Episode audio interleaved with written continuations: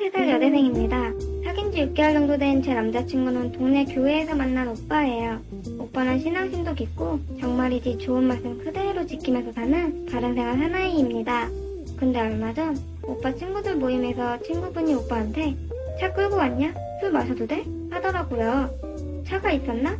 의아해서 오빠를 봤더니 오빤 당황한 표정으로 아 부모님이 대학 올 때 사주셨는데 꼭 필요할 때 아닌 잘 안 끌고 다녀 하는 거예요. 그동안 오빠는 매일 제가 알바 끝나면 지하철에 버스까지 갈아타고 와서 절 집까지 데려다 줬거든요. 그러다 몇 달 전 제가 알바를 하다 발목을 다쳤어요.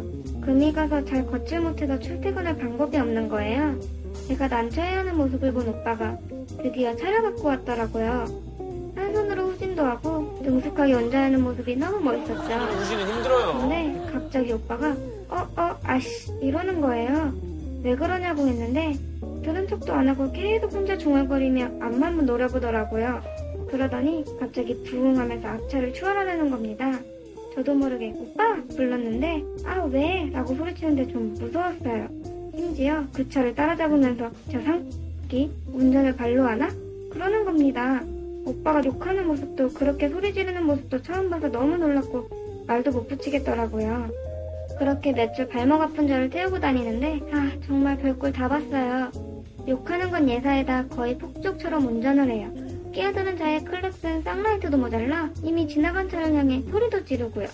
제가 오빠 또 왜 그래 하면서 말리려고 들면 또? 또? 이러면서 저한테 씩씩대고 얼마 전에 신호에 걸리는 바람에 따라가던 차를 놓치니까 막 핸들에 머리를 박기도 했어요. 근데 오빠를 보니 입술 꽉 물어서 피까지 났더라고요. 이건 아니다 싶어서 오빠 대체 왜 그래? 했더니 야 가만 좀 있으라고 그러는 거예요. 너무 다른 사람 같아서 물었어요. 그랬더니 그날은 차에서 내리면서 솔직히 말하겠다고 자기가 차만 타면 그렇게 된다고 사과를 하네요. 처음에 차 있는 거 숨긴 것도 그것 때문이라고요. 시간이 지날수록 고민이 되네요. 운전대 잡으면 인격이 더 나는데 그 모습이 진짜 오빠의 모습은 아닐까 싶고 차 밖에서도 저러면 어쩌지 싶고요. 전 어쩌죠?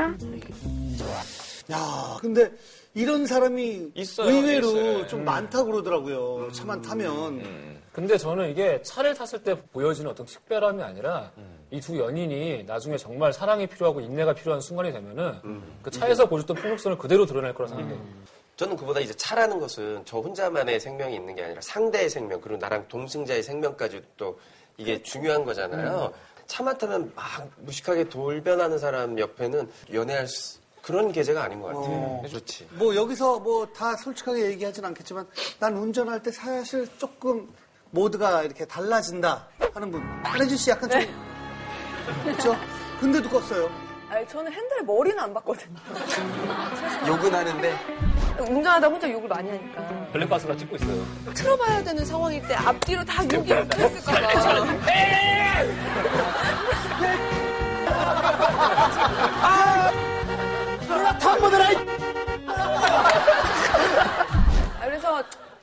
블랙박스가 있으니까 사고가 나면 큰일 나겠다. 블랙박스 공개를 할 수 있을까? 네. 그렇죠. 강민성 씨도 좀 바뀌어요? 아, 이 사연을 보는데 약간 저랑 좀 비슷. 아, 진짜? 그러니까 예전에 제 저요. 그러니까 예전에 어땠니 도대체?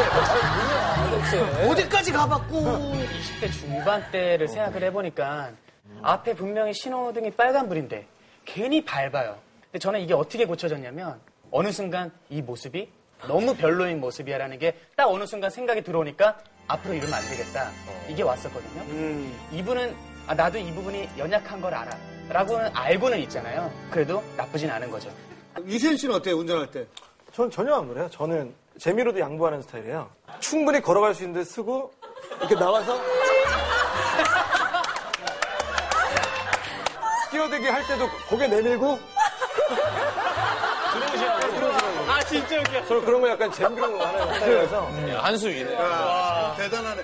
저는 뭐 대체적으로 항상 양보하는 편이고 아무런 의미가 없다라는 거를 아주 옛날에 진짜 욕을 안 하세요? 아 욕도 안 해요. 이- 욕하는 건 나만 듣는다라고 진짜 생각하기 때문에 욕은 나밖에 없잖아요. 그래서 저는 제 매니저한테도 누가 잘못했어요. 그럼 막 가면서 이렇게 쳐다봐요. 그러면 제가 야 그거 하지 마라. 저 사람 몰라. 그냥 저 사람은 혼자 근데 자기 혼자 자기 혼자만 그냥 그러는 거예요. 자기 혼자. 제일 나은 것 같아요, 그게. 심지어 내 매니저는 우리가 내가 무슨 촬영 화보 촬영한다고 배트맨 가면이 차 안에 있었어요. 근데 누가 끼어든 거야. 그- 그걸 갑자기 쓰더니 하더니 아니 매니저도 개그의 피가 있나 봐요. 그러니까 막 째려보고 이게 자기만 운전하면서 그 위험한 상황에 처하게 되는 거고 근데 싸움부터. 이런 사람들 경향이 어떤 게 있냐면 뭔가 장착을 하면요. 내가 무슨 갑옷 장착하듯이 무기를 내가 갖고 있다고 생각하는 거야. 그래서 이거를 막 힘을 쓰고 싶어하는 그 심리가 있는 사람들이 차가 무기인 거야? 정신 그렇지. 그 안에 내가 무기가 된 거지. 어디 뭐 탱크 태워주면 탱크 돌아버리게. 그렇지. 발사 무기인 거지. 실제로 road rage라는 이 차 운전대를 잡으면 road rage. 난폭하게 변하는 성향은 차 운전대만 잡았을 때 발현되는 경우가 종종 있거든요. 그러니까 평상시엔 괜찮다가 괜찮다가 운전대를. 잡으면 돌아버리는 성향이기 때문에 아마도 이런 사람이 그 사람이라면 운전을 앞으로 안 하는 것으로 조금 지금까지 제어해 왔던 것처럼 그 너무너무 좋을 때와 안 좋을 때 이 차이가 갭이 많은 사람이 저는 위험성이 크다고 봐요. 저는 개인적으로 그 부분이 제일 좀 위험한 것 같아요. 아, 근데 저는 그래도 희망을 좀 가져보고 싶은 건 자신의 문제가 뭔지 알고는 있잖아요. 그리고 만약에 손을 잡고 치료받으러 가자라고 얘기하면 됐어, 네가 것 뭔데. 할 사람은 아닌 것 같아서 그러네.